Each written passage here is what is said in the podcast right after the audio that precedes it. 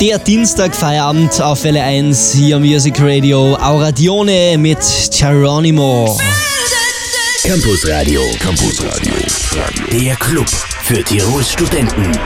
Heute mit Dr. Christoph Hölz. Er kommt vom Forschungsinstitut für Archiv äh, für Baukunst an der Uni in Innsbruck. Äh, heute mal Architektonisches zu Gast bei der Sendung und das freut mich besonders. Ich wünsche Ihnen, Herr Dr. Hölz, einen schönen guten Abend.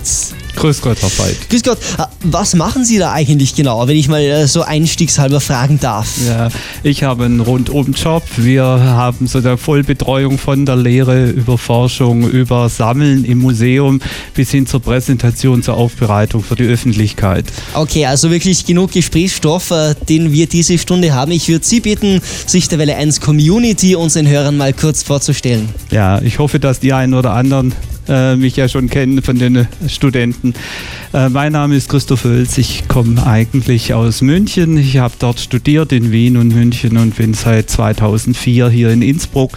Damals hat die Universität wirklich einen großen Anlauf genommen und hat ein Archiv für Baukunst gesammelt. Das heißt ein kleines Architekturmuseum, das an die Architekturfakultät angegliedert ist.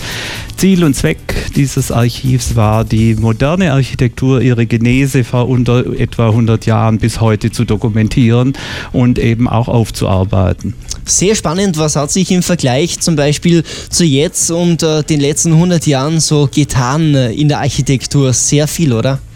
Unbedingt. Ich glaube, jeder weiß das. Architektur umgibt uns von morgens bis abends. Wir wachen auf im Bett und im Zimmer und im Haus und wir gehen auf die Straße und erleben alles hautnah. Es ist sozusagen Architektur und Städtebau pur.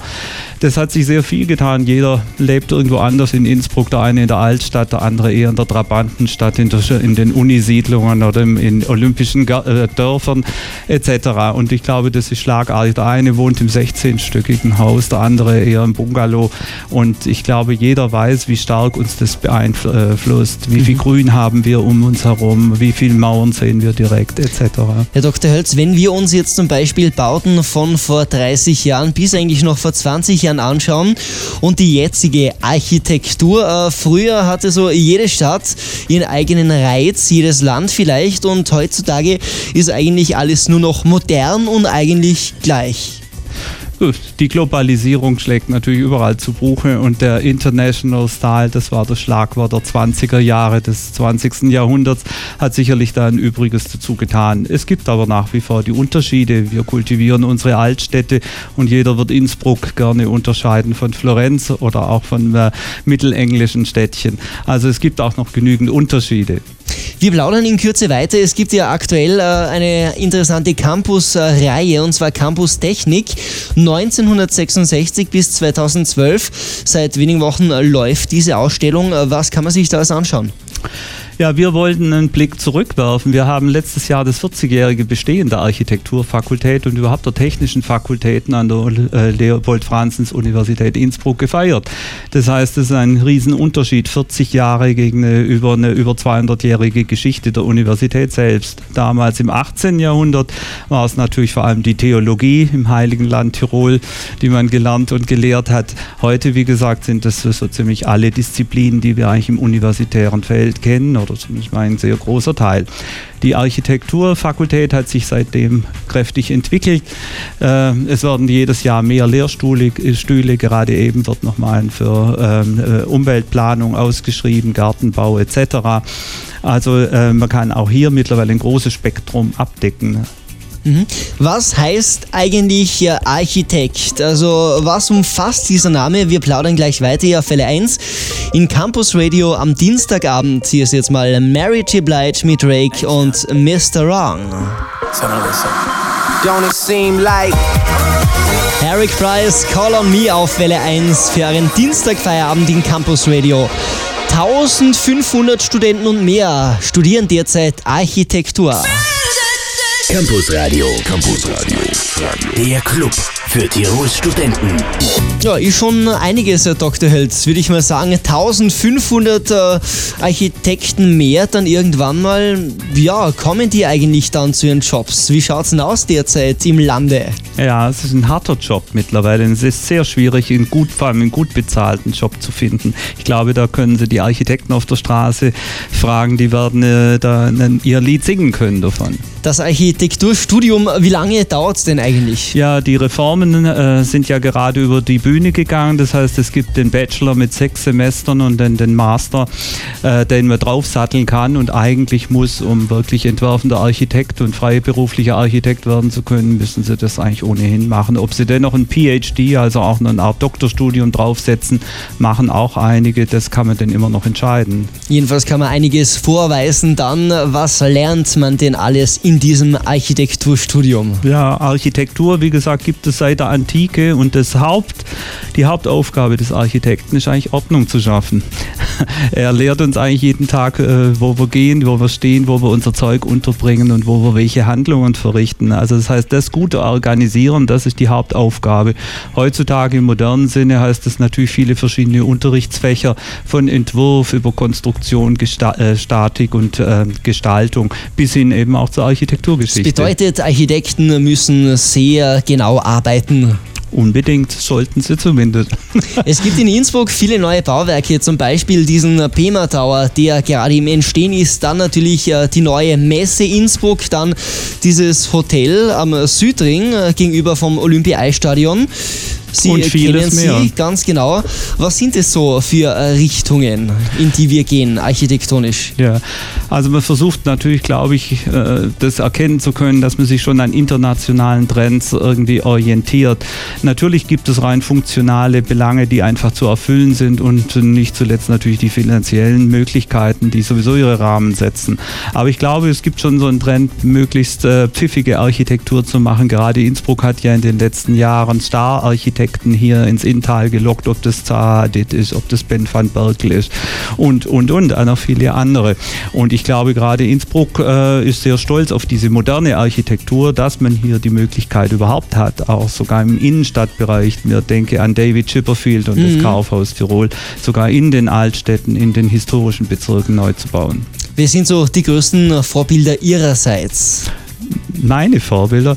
Ich bin da etwas moderater. Für mich sind Vorbilder äh, Schweizer Architekten wie etwa Peter Zumthor, der eben, wie gesagt, ein ausgewogenes äh, Alt und Neu praktiziert, der sehr subtil vorgeht und eben äh, auf den Bestand auch eingeht. Mhm. Was mich mal interessiert, wir wissen, gute Architekt, äh, Architekte werden auch äh, sehr gut entlohnt.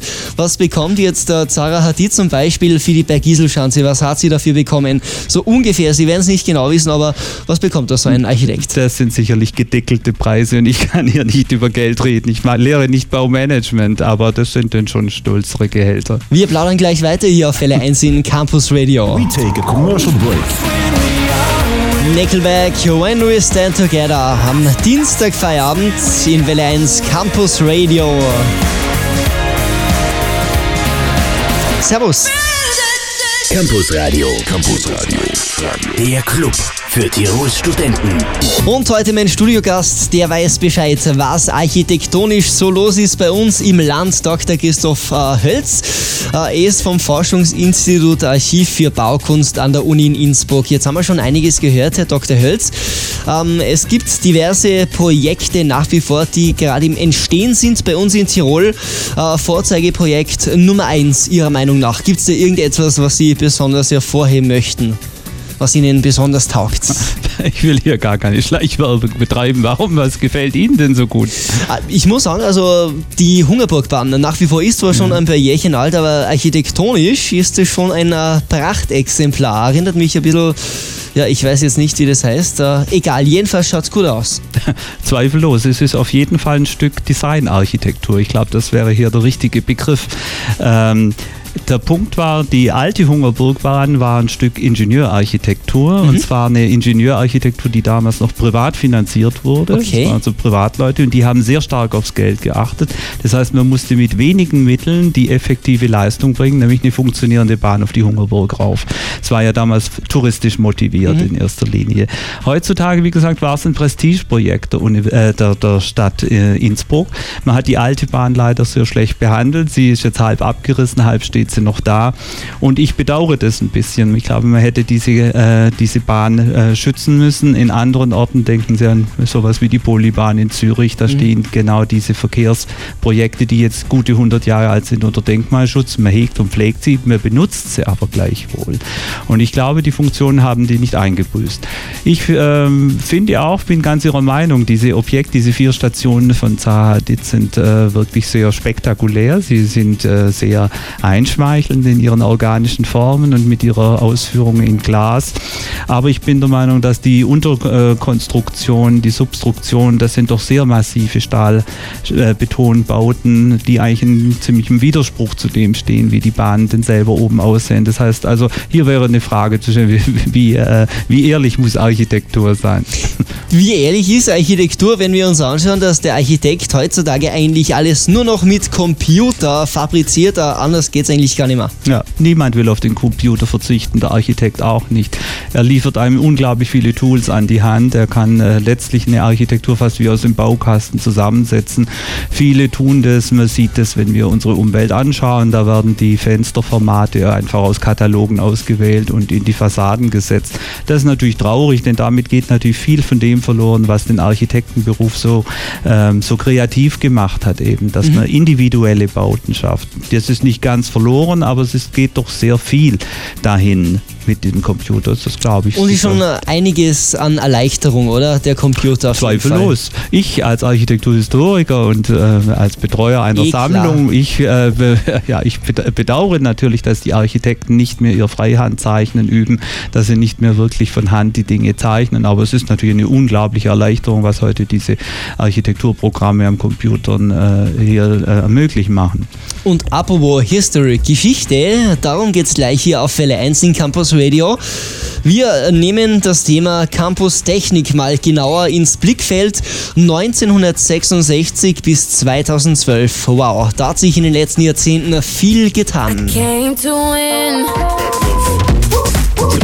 Zuerst singen sie von Barbara Streisand, Dark Horse und jetzt ein neuer Track, Big Bad Wolf auf Welle 1. Guten Abend, Tirol. Campus Radio. Campus Radio. Der Club für Tirols Studenten. Campus Technik 1966 bis 2012, Herr Dr. Hölz. Es hat sich viel getan in den letzten Jahrzehnten und darüber wird gesprochen aktuell bei Ihnen. Ja, genau. Der Campus aus den 60er, frühen, äh, späten 60er, 1969 fertiggestellt, kam in die Jahre und wir wissen alle, das waren noch die satten Jahre, wo man auf Energieeffizienz nicht besonders viel gegeben hat. Das muss jetzt nachgeholt saniert werden. Der Bau muss vor allem also energetisch saniert werden. Das bedeutet eigentlich, wir packen ihn warm ein. Es gab einen Wettbewerb dazu und äh, die äh, ATP hat gewonnen und äh, wird also den Bau doch weitgehend verändern. Das heißt, als die Bauingenieurgebäude und Architekturfakultät wird man eigentlich so nicht mehr erkennen, wie sie früher ausgesehen haben. Eigentlich Schatz. Es ist schade, man muss es immer mit einem lachenden und weinenden Auge sehen. Man muss ja dem Neuen auch eine Möglichkeit geben. Aber in dem Fall tut es mir ein bisschen leid. Es war ein sehr typisches Gebäude, diese Campusarchitektur nach angelsächsischem Vorbild. Damals hat man in Tirol äh, den Blick sehr weit gemacht. Man hat Expertenkommissionen gebildet, die fuhren durch, die, durch ganz Europa und man hat sich schließlich ähm, dazu entschieden, eigentlich einen japanischen Bau zu kopieren. Der steht also als Präfektur in einer japanischen äh, äh, Region von Kenzo Tange. Das war damals der Architekt, der auch die Olympiabauten in Tokio gebaut hat in den 60er Jahren, war also äh, allgemein akzeptiert. Mhm. Und auch die Universität in Bochum folgt diesem Vorbild. Okay, jetzt machen Sie uns das nach. Früher machten wir Ihnen viel nach, den Japanern. so ungefähr, ja. Auf jeden Fall, das war natürlich, also das, was damals in war, das waren Betonfertigteile, äh, die so auskragten, fast als ob sie äh, vom Modell her, als ob ob es ein japanischer Holzbau wäre, aber eben in modernen Konstruktionen. Und das sind natürlich alles Wärmebrücken. Das heißt, das ist heute viel zu teuer. Das muss verändert werden. Und man hat sich also entschieden, dass man nun ganz äh, neue Fassaden äh, vor diese Bauten, vor diese Kernbauten äh, stellt zum Thema äh, Campustechnik 1966 äh, bis 2012, also wir blicken auch schon voraus auf nächstes Jahr, gibt es immer Mittwocher Vorlesungen, morgen auch wieder. Exakt. Äh, momentan machen wir eine Vortragsreihe, die sich eigentlich mit den Architekten, die an der Universität Innsbruck gelehrt haben, die Architekten der ersten Stunde kümmern.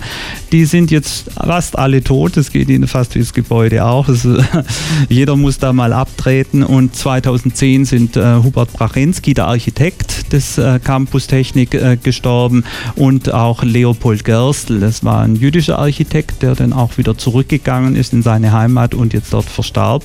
Und an die wollen wir nochmal erinnern. Denn die Schüler, die damals bei diesen Architekten studiert haben, die verehren ihre Lehrer heute noch sehr schwärmerisch. Mhm. Und äh, abseits dieser Veranstaltung gibt es auch eine Wanderausstellung für Schüler, äh, die tourt durch ganz Tirol. Exakt. Wir haben im Frühjahr eine Ausstellung äh, äh, konzipiert und ähm, ins Leben gerufen, die hieß Weiterbauen am Land. Und es geht eigentlich um den Verlust und den Erhalt einer bäuerlichen Kulturlandschaft in den Alpen. Also das, was ja ursprünglich Tirol mal ausgemacht hat. Jeder, was wäre Tirol ohne seine schönen Bauernhöfe. Es geht uns aber nicht hier einseitig um die denkmalpflegerischen Belange eines einseitigen Erhaltens, sondern es geht uns eben um das Weiterbauen, wie der Titel schon sagt. Das heißt, äh, man möchte ja Menschen, die in diesen Häusern wohnen, nicht von den kulturellen und zivilisatorischen Leistungen abschneiden. Jeder hat ein Recht auf äh, fließend warm und äh, äh kalt Wasser. Jeder hat Recht auf eine ähm, gute Elektrizität und ähm, Bad, Küche etc. Das heißt, wie kann ich solche Dinge vereinbaren? Wie kann ich auch äh, von mir aus den alten Stadel, den ich nicht mehr brauche, wie kann ich den äh, umnutzen? Wie mhm. kann ich da zum Beispiel Wohnbauten reintun? Oder wie kann ich es für touristische Zwecke, für Gastronomie nutzen etc. In diesem Katalog, in dieser Ausstellung haben wir 70 Beispiele versammelt. Ich glaube, sehr ansprechend, sehr stark bebildert, sodass man sich wirklich ein Bild machen kann. Es gibt aber auch eine Karte, die einem den Weg weist, wie kann ich da mal hinfahren und mir so ein Gebäude mal anschauen. Und aktuell seid ihr in Osttirol unterwegs. Es ist gerade noch in Lienz zu sehen. Eine Ausstellung ist ja in Salzburg und eine die gleiche Ausstellung auch nochmal in, äh, in Südtirol. Und gleich geht es noch weiter zum Thema Architektur.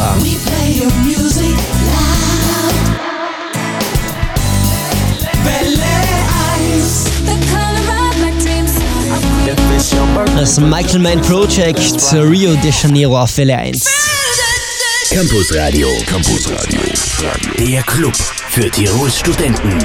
Mit Martin Veit und mein Studiogast ist heute Dr. Hölz. Ja, sehr interessante Details haben wir schon gehört zur Ausstellung Campus Technik 1966 bis 2012. Äh, ich muss bewundern, Sie haben ein Buch rausgebracht und zwar mit Walter Hauser. Weiterbauen am Land heißt dieser Band Verlust und Erhalt der bäuerlichen Kulturlandschaft in den Alpen. Gibt's zu kaufen? Wo denn? Das gibt es in jeder Buchhandlung. Es hat eine ISBN-Nummer. Es ist hier im Studienverlag Innsbruck erschienen. Also es dürfte jedem bekannt sein. die Inhalte ganz kurz? Äh, es geht darum, wie gesagt, die Verluste aufzuzeigen, aber eben den Blick nach vorne zu richten. 70 positive Beispiele, wie es weitergehen kann kaufen alle Architekturstudenten und meine Herrschaften, ja, das ist ein Befehl gewesen.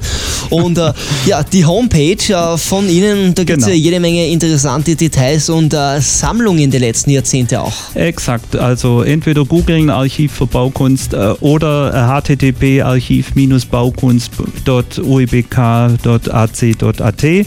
Dort äh, findet man auch immer die aktuellen Daten, Ausstellungen, Vorträge etc. Und man kann auch gleich einen Blick auf das Work in Progress nämlich die Archivierung und die Sammlung der Nachlässe äh, äh, werfen. Wir sammeln in erster Linie Architektennachlässe. Wir haben gerade den Lois Welzenbacher übernommen, der hier in Innsbruck wahrscheinlich vielen Leuten äh, geläufig ist.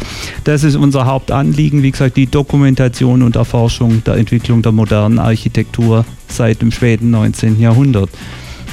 Wie geht die Architektur weiter? Was glauben Sie die nächsten 100 äh, Jahre? Was wird sich ändern? Die geht rasant voran. Alleine, wenn wir sehen, was hier äh, gerade im energetischen Bereich alles geht. Denn aber natürlich auch die Materialien nehmen nach wie vor zu. Das ist sicherlich äh, Fluch und Segen der letzten 100 Jahre. Was, warum es sich auch so schwer tut, etwa bei der Sanierung von Altbauten, dass man denen nicht zu gemein zu Leibe rückt, sondern dass man, wie gesagt, subtil mit ihnen umgeht die Materialien. Jeder, der in den Baumarkt geht, sieht genau, äh, was kann ich da alles so kaufen, Brett à porter und was ist äh, eben Handwerk, wo ich noch wirklich jedes Detail einzeln anfertige. Ihnen, Ihren Studenten für die Zukunft, Herr Dr. Welz, alles Gute. Es war heute Christoph Fels. Zu Gast in Welle 1 Campus Radio, Stunde Nummer 1, der große Live-Talk. Ich äh, wünsche Ihnen noch einen feinen Abend. Was haben Sie vor heute noch? Äh, ich bereite mich auf morgen vor. Morgen gibt es Blogseminar von morgens 9 bis abends äh, um 7 Uhr und dann gibt es den Vortrag von Mathieu Wellner über Leopold Gerstl. Jeder ist herzlich eingeladen. Wunderbar. Vorbereitung ist ja bekanntlich alles. Das ist auf jeden Fall ein wichtiger Schritt. Ja. Ihnen einen schönen Abend. Dankeschön. Und gleich hier auf Welle 1, Team Bensko, stay tuned. We take a commercial break.